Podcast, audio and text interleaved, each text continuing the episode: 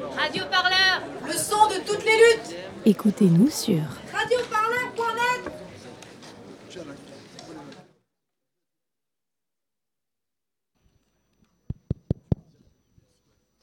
Euh, nous allons donc reprendre la, la deuxième session.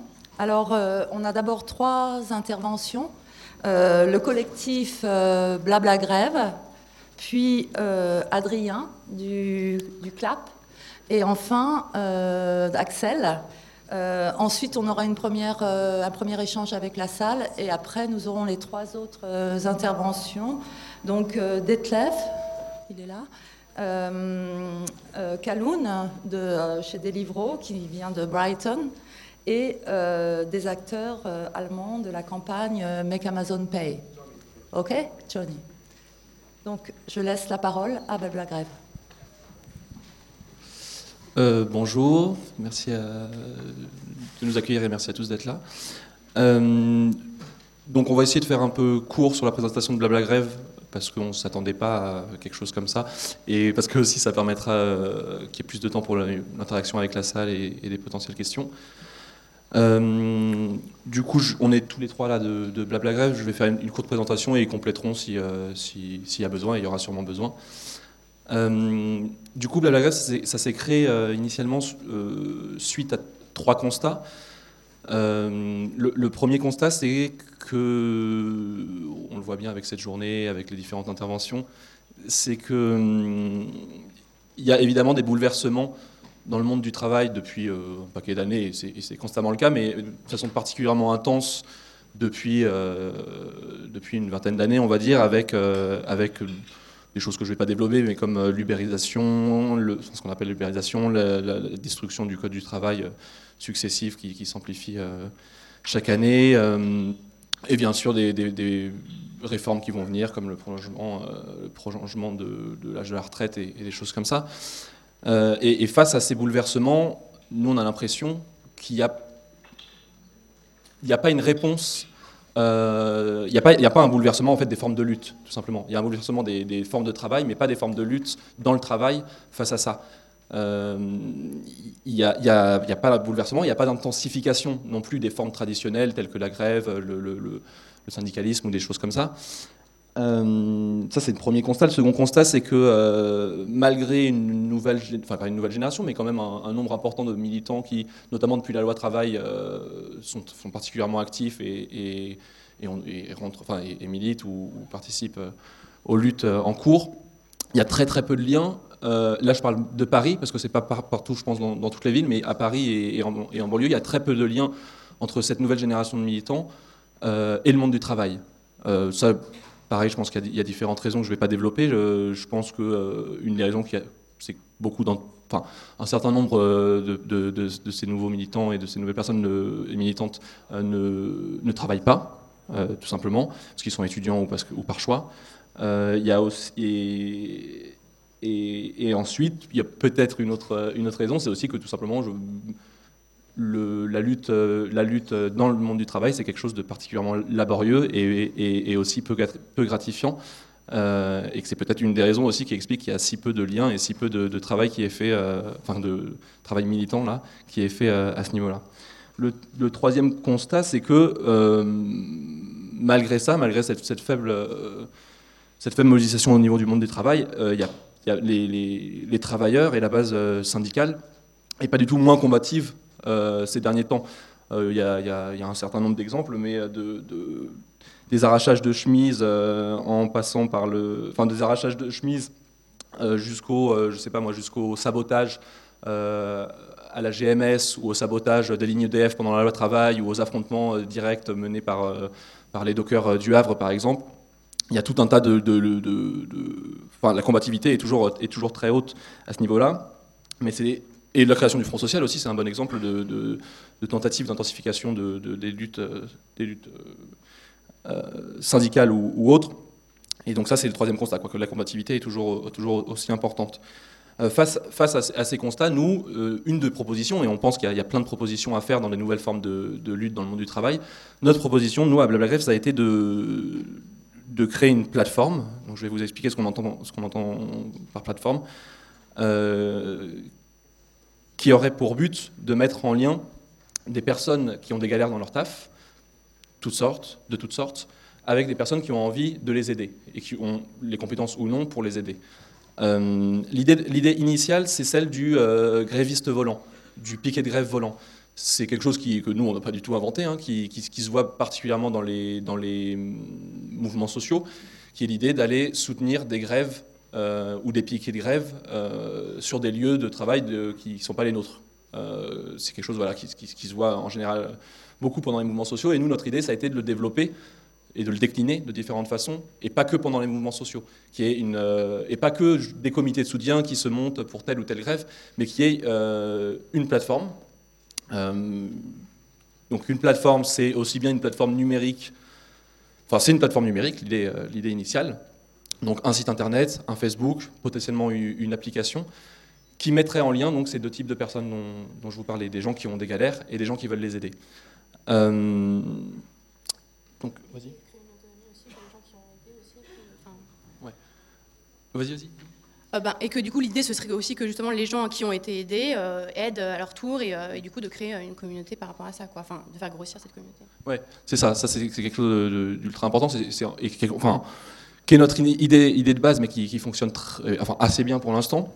C'est qu'en effet, les gens qui sont aidés puissent ensuite rejoindre Blabla Grève ou rejoindre les différentes, les différentes formes de blabla grève pour à leur tour aider d'autres travailleurs et travailleuses sur leur, sur leur, lieu, de, sur leur lieu de travail. Euh, du coup, quand, quand, je vous disais, l'idée de, base de gréviste volant, elle se décline de différentes façons. C'est-à-dire que nous, on, propose euh, une aide qui n'est pas juste euh, de, rejoindre un piquet de grève. Euh, cette aide, elle, se décline de différentes façons. Euh, donc, concrètement, comment ça se passe? On nous envoie où on apprend par différents moyens que quelqu'un a une galère sur son, sur son lieu de travail, il contacte Blabla Grève. Blabla Grève, à ce moment-là, va essayer de proposer une, aide à cette personne. Et on, décide donc avec, avec la personne qui nous a contacté comment on peut l'aider.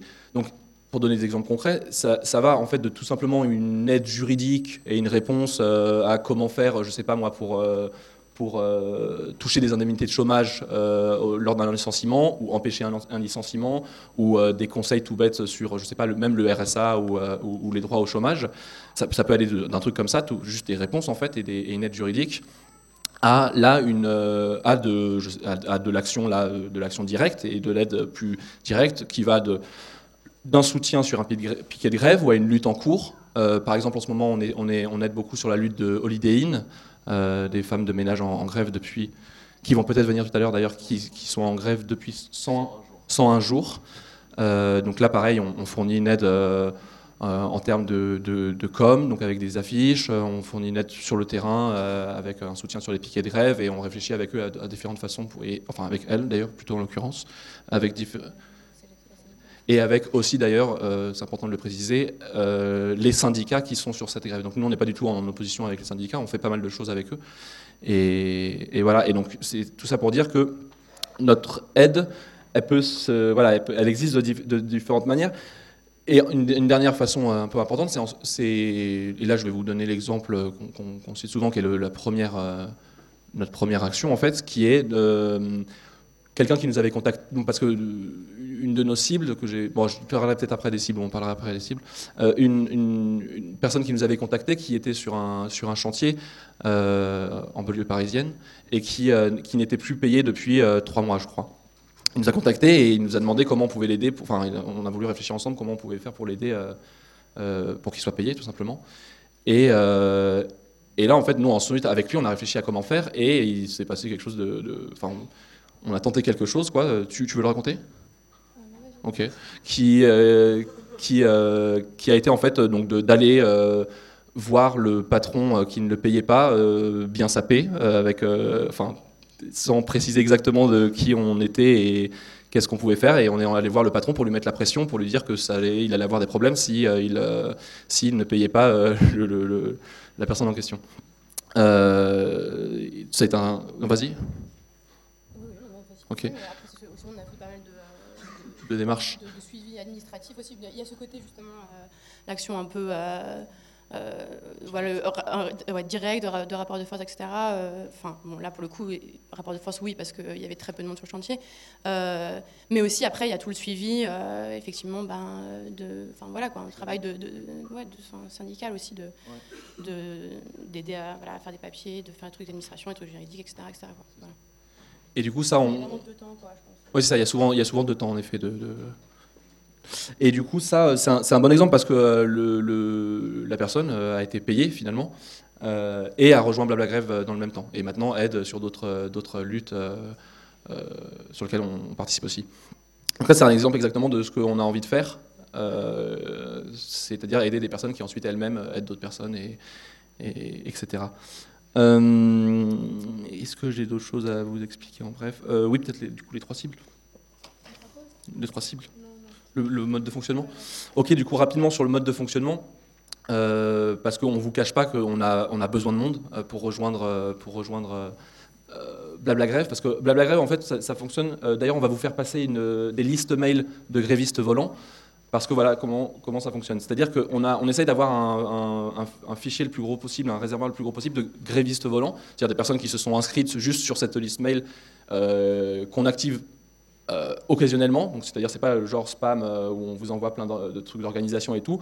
On vous envoie peut-être en moyenne une fois tous les mois ou toutes les deux semaines, j'en sais rien, mais c'est rarement un mail qui dit on a besoin sur telle lutte, sur tel chantier, sur tel piquet de grève, euh, de soutien de personnes pour bloquer, pour euh, juste tenir le piquet de grève, pour apporter du café, etc.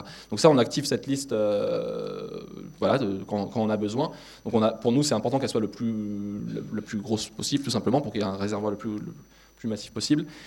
Et, ensuite, donc ça c'est ça le finalement l'espèce de soutien le plus simple qu'on peut faire à Blabla Grève, c'est ça, c'est juste faire partie de, de, cette liste de grévistes volants. Après nous, du coup, concrètement aujourd'hui, euh, donc on parle de plateforme numérique, euh, tout ça. En fait, plus concrètement aujourd'hui, on a une existence très matérielle, c'est-à-dire enfin très pas matérielle mais physique. C'est-à-dire c'est un collectif pour l'instant qui est, basé sur Paris et, dans sa banlieue, qui euh, qui reçoit des demandes et qui ensuite vient en aide. Euh, ces collectifs, ils se réunissent tous les deux semaines. Donc il est très divers ce collectif, ça c'est euh, important de le préciser. Donc il y a des euh, il y a des travailleurs, il y a des syndicalistes, euh, il y a des chômeurs, des, euh, des intermittents, etc. et des auto-entrepreneurs. Euh, ce qui nous permet, nous, du coup, d'être assez efficaces parce que euh, c'est différents secteurs, quoi, différents, différents groupes. Et, euh, et donc, on se réunit toutes les deux semaines. On se divise en trois pôles. Un pôle animation qui essaye de faire vivre la, communauté des grévistes volants avec des, des auto-formations pour nous-mêmes et pour les autres, des, des- des- réunions de présentation, des choses comme ça. Un pôle communication, donc là, qui, qui réfléchit et qui essaye de soigner sa communication. Euh, pour différentes raisons, mais il y a aussi une réflexion qui est menée, qui est menée là-dessus. Il reste combien de temps? Ok. Et, hum, et un pôle action qui, du coup, va répondre aux demandes et essayer d'aider les personnes euh, qui nous contactent.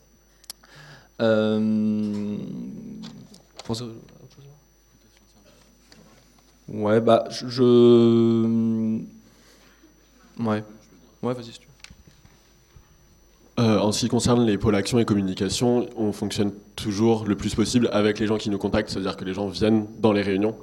Euh, c'est un truc qu'on répète assez souvent, mais le but c'est pas de faire de la prestation de service et d'aider les gens euh, qui viennent euh, juste prendre de l'aide en com ou quoi. C'est de la co-construction avec les gens des luttes. Donc, si, enfin notamment si des gens ont besoin de- d'aide, ils, nous contactent, mais ils viennent aussi aux réunions s'ils peuvent. Sinon, c'est nous qui allons sur leur piquet ou sur leur lieu de travail pour voir avec eux comment construire soit une communication, soit une action appropriée. Et, du coup, pour terminer, parce qu'il y aurait évidemment plein d'autres choses à dire, mais pour terminer, en fait, pour résumer un peu aussi ce qu'on tente de faire, euh, avec justement ce dont je parlais au début, euh, de ce démantèlement du code du travail, euh, cette modification profonde du, fonctionnement du travail, on a l'impression, en tout cas c'est un peu notre pari, que, en fait, ce, ce démantèlement, il va limiter énormément les recours légaux, les recours syndicaux, euh, les, démarches administratives, etc. Il va, il va limiter énormément toutes ces démarches-là. Et qu'à ce moment-là, en fait, le, rapport de force qu'on peut instaurer dans les entreprises, euh, mais dans les, dans le, enfin, la précarité aussi, d'ailleurs, enfin, je veux dire les, contrats précaires, des choses comme ça, et ben, ça, ça va être un, un moment qui, vont, qui va, qui va, comment dire, qui va,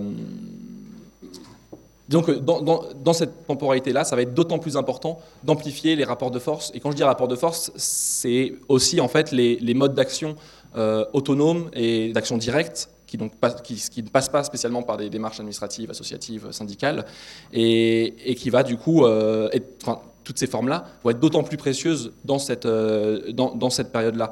Et la solidarité, donc la solidarité euh, qui, qui, traverse les secteurs, c'est-à-dire qui, qui n'est pas euh, cantonnée à tel ou tel secteur d'activité, va être aussi d'autant plus importante euh, face, à cette, euh, face, à cette, face à ce démantèlement juridique du Code du travail. Quoi. Et, hum, et c'est un peu notre pari. Quoi. C'est notre pari, c'est de, de, d'essayer d'inventer ces nouvelles formes-là. Blabla c'est Enfin, notre, notre, une de nos certitudes, c'est qu'il y a une urgence à inventer des nouvelles formes dans le monde du travail. Blabla Grève, c'est une des réponses euh, qui euh, s'esquisse pour l'instant, qui, qui, qui, tâtonne. Hein. On est au, au, tout début, euh, on a six mois d'existence. Euh, et le clap, par exemple, je pense que c'est une autre forme de réponse.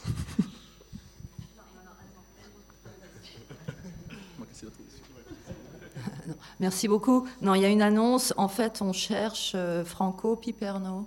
Est-ce qu'il est là? Non. Ah, il est parti, tant mieux. Bon, eh bien, euh, bonjour. Merci à tous d'être venus euh, très nombreux. Alors, euh, moi, je vais vous parler d'un autre, type de plateforme, puisque je vous parlais des plateformes de livraison, plateformes numériques de livraison de repas. Donc, je me présente, je m'appelle Adrien, je fais partie du CLAP, le collectif des livreurs autonomes parisiens. Donc, moi, je voulais je voulais m'interroger. Euh, je, savais, en fait, je voulais m'interroger un peu sur euh, qu'est-ce que qu'est-ce que ces plateformes apportaient au travail. Enfin, qu'est-ce que qu'est-ce que ça modifiait dans les rapports au travail. donc, parce que parce que du coup, c'est un c'est un statut. en fait. Euh, les plateformes de, de livraison, de, sont des, euh, donc elles font partie de l'économie des, des startups. Euh, donc ce sont des euh, entreprises sans, euh, sans, fonds, sans fonds économiques et donc sans véritablement d'employés. Donc, donc elles recrutent, donc les livreurs qui sont recrutés sont des auto-entrepreneurs. Et donc, excusez-moi, je n'ai pas trop l'habitude de parler au micro et face à une assemblée aussi nombreuse, donc je suis un peu désorganisé. Donc, euh, pour travailler chez ces plateformes, euh, il faut se déclarer comme euh, auto-entrepreneur. Donc, c'est un modèle assez récent issu de la, loi Fillon, donc, qui, donc, qui échappe à tout, à tout contrôle du Code du travail et donc impose des nouvelles formes de lutte puisqu'on n'a pas de perspective tout à fait syndicale. Et c'est pour ça qu'on a créé un collectif donc, qui n'est pas, euh, qui n'est pas véritablement un syndicat, qui est lié à euh, la CGT, à Sud, mais qui euh, présente une certaine autonomie. Donc j'ai commencé directement par parler de notre condition de travailleur, et ensuite, face à à la prise en compte un peu de cette hétérogénéité de la force de travail, je vais voir quelle perspective véritablement d'organisation on a. Donc, euh, comme je l'ai euh, expliqué, on est, euh, en fait, on est des, on est, des travailleurs auto-entrepreneurs, c'est-à-dire qu'on n'a pas de salaire directement préétabli. On est payé à la tâche, donc en fonction d'une activité donc, qui nous dépasse complètement. On n'a pas d'assurance chômage, on n'a pas, pas, de vacances payées par l'entreprise. Et donc, on dépend vraiment uniquement de notre propre activité et de, euh, euh, donc, euh, des conditions qui nous échappent totalement, donc la demande, enfin la, les commandes, etc. Donc face à ça, on est quand même une force de travail très individualisée, répartie dans des, tas de points différents de Paris ou de sa banlieue. Et donc, euh,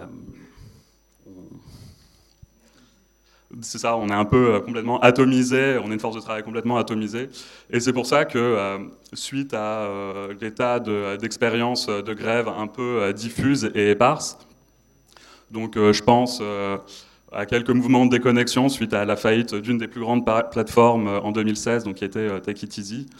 il y avait plusieurs moments, plusieurs espaces de recours juridiques pour essayer de revendiquer des indemnités via des requalifications en salariat on a, enfin, il s'est passé euh, des tas de choses. Et en fait, c'est vraiment avec la loi travail qu'il euh, y a eu euh, cette espèce de, souffle qui a permis une recomposition militante. Donc on est quelques-uns à s'être regroupés via le groupe Facebook Blocus Paris. De là, on a, on a rencontré aussi donc un ancien livreur, Jérôme Pimot, qui avait bénéficié de tout un réseau d'anciens livreurs. Et donc on a formé cette espèce de euh, très, euh, souples et très euh, malléables pour pouvoir supporter et diffuser toutes les formes de grève différentes. Donc, donc on, à partir de mars 2016, on a commencé à se présenter 2017, pardon, oui, effectivement. On a commencé à se présenter publiquement, à participer à des manifestations. Et euh, en fait, il faut savoir que justement, depuis 2016, euh, il s'est passé euh, des tas de de, choses. En fait, nos conditions de travail, donc qui sont complètement dépendantes du bon vouloir des plateformes, se sont détériorées d'une manière considérable. C'est-à-dire que les quelques plateformes comme Deliveroo, qui payaient encore un peu avec des salaires horaires, ont décidé de ne payer plus que salaire à la tâche.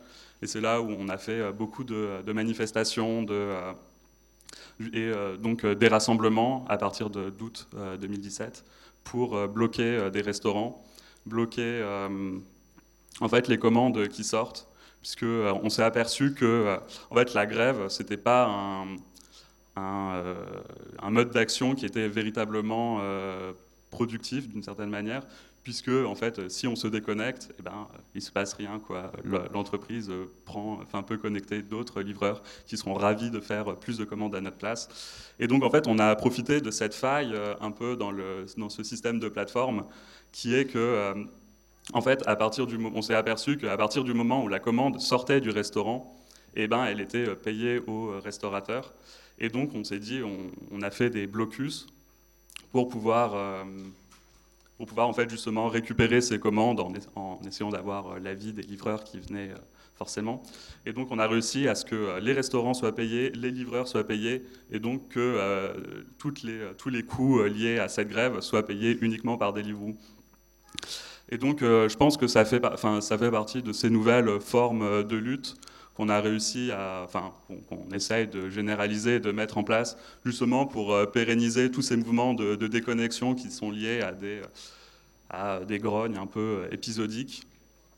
Et donc on essaye de lier à tout un tas d'autres, euh, je vais dire, alternatives qui, sans être la panacée, nous permettront de, en fait, de inverser le rapport de force. Donc, c'est, donc ces modes d'action, on a, enfin, on essaye de justement de se constituer en association pour faire des pour attaquer en justice ces plateformes, donc euh, sur, euh, justement sur la pénibilité euh, du travail qui n'est pas, qui n'est pas forcément reconnue. Donc, par exemple, chez Stuart, on peut déplacer jusqu'à 12 kg sur 8 km de distance et on n'a aucun moyen de, de, dire non, en fait, je veux pas le faire parce que je peux pas.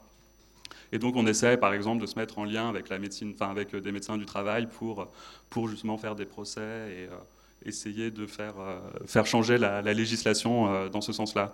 Sinon, il y a d'autres moyens. On est en rapport avec la coopérative CopCycle, donc qui permettrait de, donner une sorte de filet de sécurité à des euh, militants grévistes qui pourront avoir une activité beaucoup plus pérenne et beaucoup plus stable via un système de coopérative de livraison beaucoup plus juste. Et enfin, euh, du coup, euh, c'est pour ça qu'on remercie euh, Kant d'être venu. On essaye d'insuffler un mouvement général en Europe, donc avec tous les collectifs de livreurs, puisque tout, ce mouvement est européen. Donc il y a des grèves un peu partout en Grande-Bretagne, en Belgique. Et justement, en fait, en Belgique, ils étaient, jusqu'à il y a quelques semaines, ils étaient en fait, ils passaient par une autre, euh, une autre plateforme qui, elle, les salariés. Et donc, euh, bon, pour faire court, euh, via un changement législatif, cette plateforme a dû arrêter le salariat, ce qui a mis tout un tas de, livreurs un peu sur le carreau, puisqu'ils doivent accepter ce, statut. Donc il y a eu un mouvement énorme de grève de, et aussi une occupation des locaux qui s'est terminée cette nuit et qui a pu mener à la rédaction de conventions collectives qui vont peut-être être signées par, le chef de Deliveroo Belgique. donc il y a vraiment un mouvement qui, émerge un peu partout en Europe. Donc je l'ai dit en Belgique, en Grande-Bretagne, aux Pays-Bas, en Espagne. Mais on apprend aussi qu'il y a aussi des grèves à Hong Kong, etc.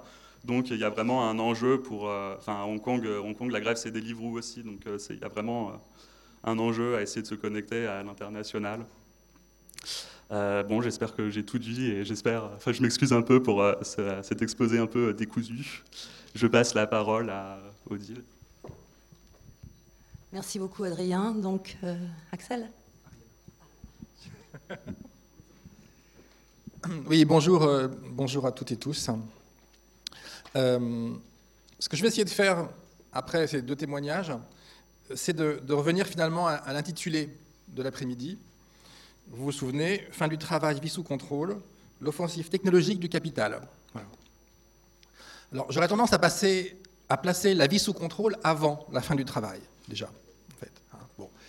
Euh, la question de la fin du travail, on va dire, on peut l'examiner une fois qu'on a compris ce qui est en cours. Euh, en cours notamment via ces nouvelles technologies, ces plateformes euh, qui commencent heureusement à avoir certaines résistances. Bien souvent, quand j'entends le type d'histoire, le témoignage qu'on vient d'entendre, j'ai une image qui me vient en tête, en bon amateur de science-fiction, qui est celle du Sweeble. Est-ce que vous connaissez le Sweeble Alors voilà ce qu'est le Sweeble. Le Sweeble, c'est une sorte de métazoaire, une sorte de machine assez bizarre, un petit côté euh, naturel, un petit côté machinique, euh, qui, a été inventé par euh, un auteur de science-fiction, Philippe Cadic, donc qui est né en 1928, mort en 1982, qui inspire beaucoup Hollywood, à son corps défendant d'ailleurs. et ce Sweeble, il a résolu un problème, c'est qu'il il fait en sorte que la soumission à l'autorité, à l'idéologie, devienne un problème d'entretien et de réparation. Donc c'est dans l'une donc, des nouvelles de Philippe Cadic des années 60 qu'il met en scène euh, bah, une panne de Sweeble. Hein, une panne de Sweeble, on a tous connu des pannes de Sweeble, et, et Grève ou d'autres, ou Clap, euh, euh, provoquent des pannes de fait, hein, c'est-à-dire des pannes de métazoaires, de machines, qui effectivement réduisent potentiellement donc ces machines, donc ce problème de la, soumission à l'autorité, comme on peut résoudre un problème de plomberie. Et au fond, de façon beaucoup plus high-tech, bien évidemment, mais ce Sweeble est assez high-tech. Hein. Euh, il est dans nos maisons, il est partout, hein. impossible de se défaire du Sweeble, bien évidemment. Il est comme les objets connectés, ce Sweeble. Il est, il est comme, euh, comme ces capteurs qui potentiellement sont partout, évidemment, comme ces caméras de, télésurveillance dans les ateliers. Euh, ce Sweeble, c'est la métaphore d'un contrôle, en fait. D'un contrôle à l'insu de son plein gré, parce que quand même, ce qui explique bien Philippe Cadic dans, la nouvelle, c'est que, comme la pire injure de tous, c'est que si le Swivel est en panne, c'est à nous qui sommes contrôlés de payer pour le réparer, le Swivel. Hein donc, donc, voilà, au fond, euh, il y a une vérité, une réalité qui est en train de se construire. Euh, et cette réalité, on peut en voir le mécanisme et en lire l'imaginaire via ce type d'histoire comme celle de ce Sweeble. Parce que justement, le Sweeble aussi, bah, c'est grâce à lui qu'on est en confort, qu'on est en sécurité. Toutes ces plateformes, toutes ces logiques de service, c'est pour notre confort et pour notre sécurité. Et euh, c'est bien pour ça qu'on va accepter. Alors, je ne sais pas si vous savez, par exemple, qu'à Stockholm, euh, depuis maintenant euh, quelques mois, même un peu plus, il y a une série d'entreprises qui proposent à leurs salariés de leur greffer une puce c'est dans, la main, en fait, à hauteur de la main, parce que c'est tellement plus facile pour entrer partout, pour la cantine, c'est tellement plus agréable, vous voyez. Hein, donc c'est réel, ça se fait aujourd'hui. Pendant quelques temps, on pensait que ces puces, c'était juste, il y avait une fameuse boîte à Barcelone qui avait proposé à ses clients de mettre une puce, comme ça, ils avaient une réduction sur leur coca, ce qui est quand même une, révolution digne de, certaines livraisons de pizza à, quelques geeks. Mais donc voilà, donc ça c'est le réel, c'est-à-dire que le contexte, le contexte d'un certain type de technologie qui, pour guillemets, servir se retrouvent partout à l'insu de notre plein gré et évidemment pour notre plus grand plaisir, euh, ce n'est pas de la fiction, en fait. Hein. D'où l'intérêt de mettre en scène ce que l'on ne voit pas, ce que l'on ne ressent pas, par ces mécanismes de fiction. Alors, ce soft control, comment, comment il se dessine? Euh, Je ne sais pas si vous connaissez, vous connaissez sans doute, alors depuis quelques mois, il n'est plus la marionnette en chef de Google, mais Eric Schmidt. Donc, Eric Schmidt, qui était le président, directeur général, je ne sais plus quel est son président, président exécutif de Google jusqu'à il y a 2-3 mois, et qui évidemment n'a aucun pouvoir. C'est pour ça que j'appelle la marionnette en chef de Google. C'est bien pour ça que M. Hollande a été le voir euh, lorsqu'il était aux États-Unis, parce qu'il n'avait strictement aucun pouvoir, mais en même temps qu'il présentait très bien. À un moment donné, il a dit, c'était en 2015, fin 2015, qu'Internet allait disparaître. Il a dit qu'Internet allait disparaître. Pourquoi? Alors c'était une boutade, bien évidemment, comme vous l'imaginez bien. Cet homme en cravate euh, euh, a un humour absolument féroce. Internet va disparaître parce qu'il sera partout présent, l'air de rien, comme Google en fait. Donc c'est partout, aussi naturellement que l'électricité, en fait. Et puis, en plus, on n'aura même plus besoin de demander, euh, par télépathie, on pourra, euh, on pourra demander, voilà, Google, est, qui, évidemment se confond à Internet, selon lui, euh, même s'il ne le dit pas aussi clairement, va anticiper vos moindres désirs, via les profilages, via le traçage, via les données, via tout, un écosystème de, de, contrôle et de services, de services parfois euh, très efficaces. Et donc, ce que disait cet Eric Schmidt, c'était voilà, ça va disparaître, cette boutade. Euh, or, justement, l'enjeu technologique, c'est l'exact inverse qu'Internet ne disparaisse pas. Au contraire, on apprenne la politesse aux machines, ou qu'on les oblige à être polis. Alors, évidemment, vous imaginez bien que derrière des machines, il y a des puissances. Hein. Euh, il y a des patrons, il y a des, des chefs de gare, il y a des contremaîtres ça, mais voilà, apprendre la politesse aux machines, au contraire, être capable de dire non, être capable d'opposer une résistance à ce que construit en quelque sorte ce, euh, cet univers. Alors, je ne suis pas technophobe, en fait. Hein. Euh, je ne suis pas technophobe. Je, pense que, tout comme Bernard Stiegler, le philosophe, que la technologie est une sorte de pharmacon, ça peut être le meilleur comme le pire. C'est à la fois le remède et le poison. Mais laisser entre les mains des plus grandes puissances, ça ne peut qu'accélérer, que catalyser encore plus fortement le pire, en fait. Et c'est ce qu'on a constaté avec la dite ubérisation, et ce qu'on constate tous les jours avec, effectivement, le micro-tasking, c'est-à-dire les, plateformes comme Amazon Mechanical Turk ou beaucoup d'autres, qui, effectivement, vous proposent, euh, donc, euh, donc euh, au bétail humain de faire des petites tâches à, quelques petits payés, un dollar, quelques cents.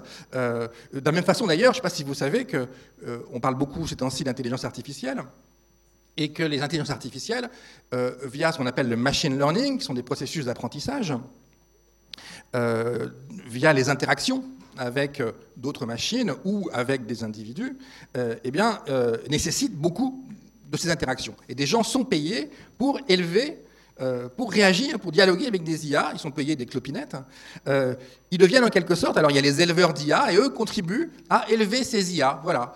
Donc, boulot formidable pour demain, éleveur d'IA. Voilà.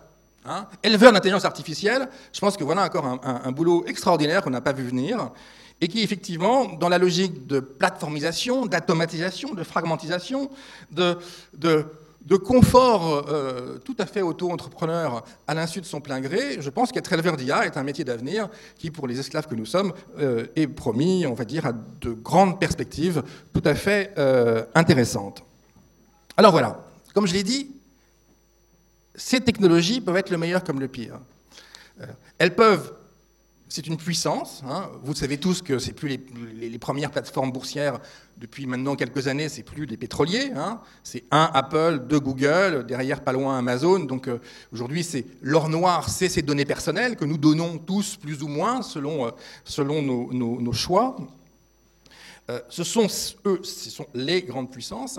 Alors ça ne veut pas dire, une technologie n'est pas neutre, bien évidemment. Une technologie, euh, c'est un design, ça oriente. Hein. Euh, donc quand M. Eric Schmidt, ex-marionnette en chef de Google, vous dit la technologie est neutre, puis c'est tellement sympa de se faire couper les cheveux par une IA, par un robot, c'est tellement plus chaleureux et sensible que d'avoir une jolie jeune fille ou un joli jeune homme pour vous faire ce genre de choses. Donc non, non, c'est tout sauf neutre les technologies. Les technologies, les technologies bien évidemment, sont... Euh, euh, elles, elles, orientent, mais on peut se les approprier. Hein. Les logiques des Fab Labs, alors que même que je vous parle, il y a par exemple la gaieté lyrique, qui est très gaie et pas très lyrique, euh, ou l'inverse, il y a une série, euh, il, y a une série de, prises de parole sur la santé en open source. Euh, il y a des logiques de Fab Lab, de Living Lab, euh, notamment Ecopen, qui est en train de travailler sur un, un échographe à peu près 15 ou 20 fois moins cher que n'importe quel écosystème, éco-stéthoscope plutôt d'ailleurs, éco-stéthoscope. il y a par exemple un Fab Lab au Burkina Faso qui s'appelle Wagalab, qui crée avec des objets de recyclage des trucs assez géniaux dans les écoles et partout. Euh, donc la technologie aussi, on peut s'en emparer. Il faut évidemment s'en méfier, mais là, ça peut, être, ça peut aussi, si on s'empare correctement, il y a des plateformes dont on a parlé, un hein, Blabla Grève, référence à Blablacar, bien évidemment, euh, et, aussi un, on va dire un, outil euh, qui effectivement peut, se sert des, nouvelles technologies euh, qui peuvent créer euh, des liens à distance. Pas la peine de vous faire ce type de, cours. On voit bien qu'il y a, voilà, que potentiellement, on peut s'en emparer pour fabriquer. Euh, j'aime bien la, métaphore des, ludites, des destructeurs de machines. On pensait que, entre 1811 et 1815, les fameux ludites étaient des destructeurs de machines. La question moi, que je me suis souvent posée, c'est est-ce que ce qu'ils détruisaient, c'était les métiers à tisser automatiques qui détruisaient leur savoir-faire, ou est-ce que c'était juste les machines? Est-ce qu'il n'y avait pas une sorte de rituel de justice via la destruction de ces machines, parce qu'elles détruisaient leur art de vivre, leur savoir-faire? Et est-ce qu'au fond, il ne serait pas envisageable aujourd'hui de se dire qu'un certain type de machine, de mécanique, imprimante 3D ou autre, potentiellement, pourrait, plutôt que de détruire nos savoir-faire, de créer de la massification, nous permettre de reprendre la main, de fabriquer notre propre avenir, et donc notre propre avenir, alors du travail, de l'emploi. Euh, de l'emploi, non. L'emploi, c'est une fumisterie. Hein. Euh, euh, alors, du travail au sens de faire, pourquoi pas? De l'activité, en fait. Hein. C'est pas à vous que je vais le faire. C'est que, potentiellement, dès lors qu'on renverse la perspective, on peut utiliser les nouvelles technologies, mais ça suppose ce renversement de perspective. Hein. Ça suppose un renversement qui passe par un renversement d'imaginaire. Si j'ai commencé par un auteur de science-fiction et que, je peux, et que je vais sans doute en développer d'autres, c'est parce que la science-fiction peut nous aider en quelque sorte à penser. Euh, il y a un autre texte, une autre nouvelle de Philippe Cadic que j'aime beaucoup, qui s'appelle Si Benissimo n'existait pas, et qui commence par une mise en scène, euh, ça, ça, se passe d'ici deux siècles, d'un New York Times entièrement automatisé qui est réveillé dans une terre post-catastrophe. Euh, et on se rend compte que ce New York Times entièrement automatisé, il fonctionnait sans journalistes. Il fonctionnait uniquement avec des, euh, capteurs partout, sur toute la planète, et qu'il automatisait en quelque sorte les, euh, news. alors, l'exemple est intéressant. On peut aussi se poser la question si certains d'entre nous, si le capitalisme, guillemets, n'a pas parfois tendance à vouloir faire de nous uniquement des mécaniques et des machines. Je veux dire. Mais la métaphore de ce New York Times du futur, avec son céphalon, est doublement ou triplement intéressante. Elle est intéressante parce que euh, elle met en cause la question de notre transformation nous-mêmes en machine. Elle est intéressante parce qu'elle nous oblige à entrevoir aussi l'autre éventualité dont je n'ai pas parlé, qui est celle ou pas de ce que d'aucuns ont appelé, à la suite de, de, Rifkin, la fin du travail. Euh, je préfère, en ce qui me concerne, parler de fin de l'emploi et nous demander si ce serait une bonne ou une mauvaise nouvelle. L'autre point intéressant de cette nouvelle donc, de Philippe Cadic, hein, c'est que, in fine, évidemment, la machine est manipulée. Et que c'est des humains malins qui vont l'utiliser. Hein. C'est-à-dire que la main va rester potentiellement à l'humain dès lors qu'on ne prend pas nos lubies pour des lanternes, ou en tout cas qu'on choisit nos propres lubies face à ces lanternes technologiques telles qu'on veut nous les imposer. Donc, dans cette nouvelle, voilà, ce qui est intéressant, c'est que, au fond, ça nous permet de renverser la perspective, hein, comme je le disais tout à l'heure. Et ce renversement de perspective, il est de dire, mais ok, la fin de l'emploi. Mais pourquoi, si on s'en empare, ce ne serait pas une bonne nouvelle? Que les emplois de machines soient faits par des machines? Mais pourquoi pas? Si ça nous permet de nous retrouver quelque part, de faire entre nous, de recréer des solidarités, de recréer quelque chose d'autre à partir de ce socle-là. Et ça nous amène automatiquement à réfléchir à certaines idées qui, là encore, sont des pharmacons, c'est-à-dire pouvant être le pire comme le meilleur, comme le revenu universel.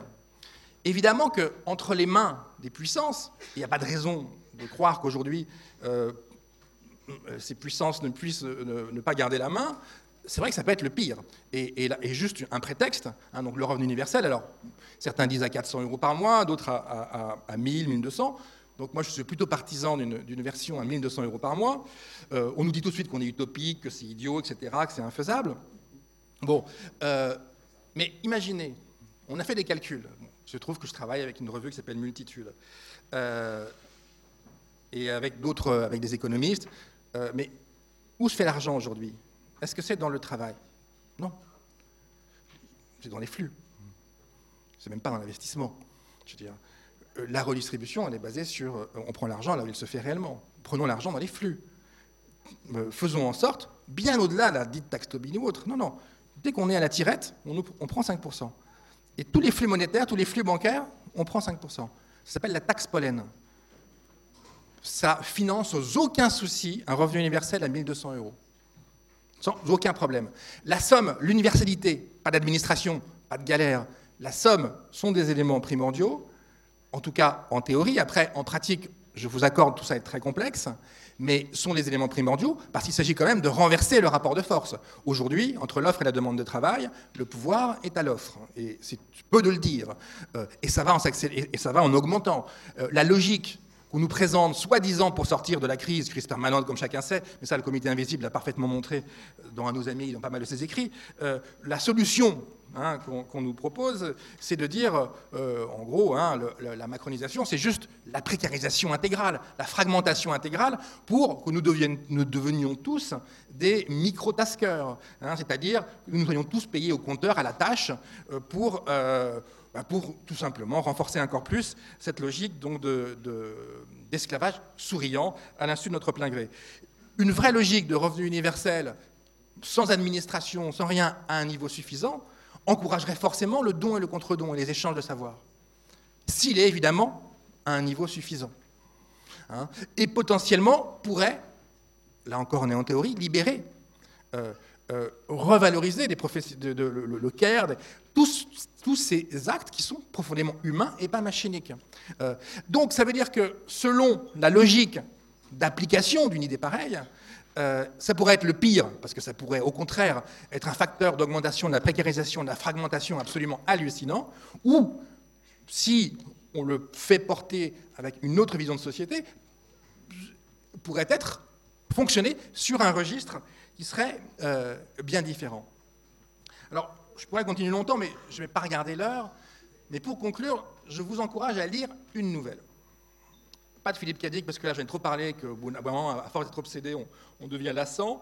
Euh, une nouvelle d'un recueil de nouvelles, donc de la Vol, qui s'appelle Au bal des actifs, et qui est une nouvelle de Norbert Merjanian. Je ne sais pas s'il est là, mais je l'ai vu dans, la maison, euh, et il sera là à 15h30 tout à l'heure, donc euh, à l'étage. Et dans cette nouvelle, il met en scène, comme pas mal des auteurs de science-fiction Au bal des actifs, il met en scène une société en 2051 qui a mis en place une sorte de revenu universel. Mais on se rend compte bien évidemment dans la nouvelle que ça ne suffit pas. Euh, et sa conclusion ébauche les contours d'une sorte de monnaie qui serait l'antithèse des monnaies actuelles, qui prendrait d'autant plus de valeur que, que tout est partagé, que la monnaie elle-même est partagée, et euh, qu'on soit dans une logique d'échange et de dons et de contre-dons plutôt que de simple spéculation ou de logique monétaire.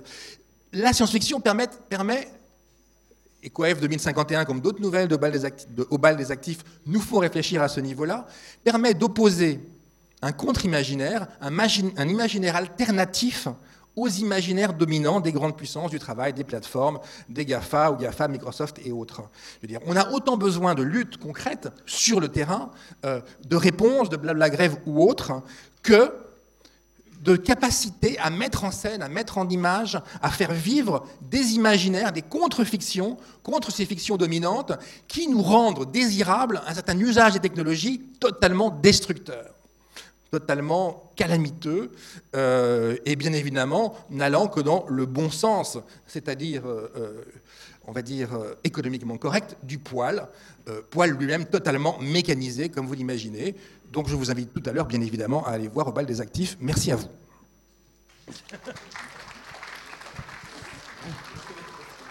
Merci beaucoup Ariel. Donc euh, Eric, euh, on- il y a un micro qui va circuler. Donc euh, si vous voulez intervenir.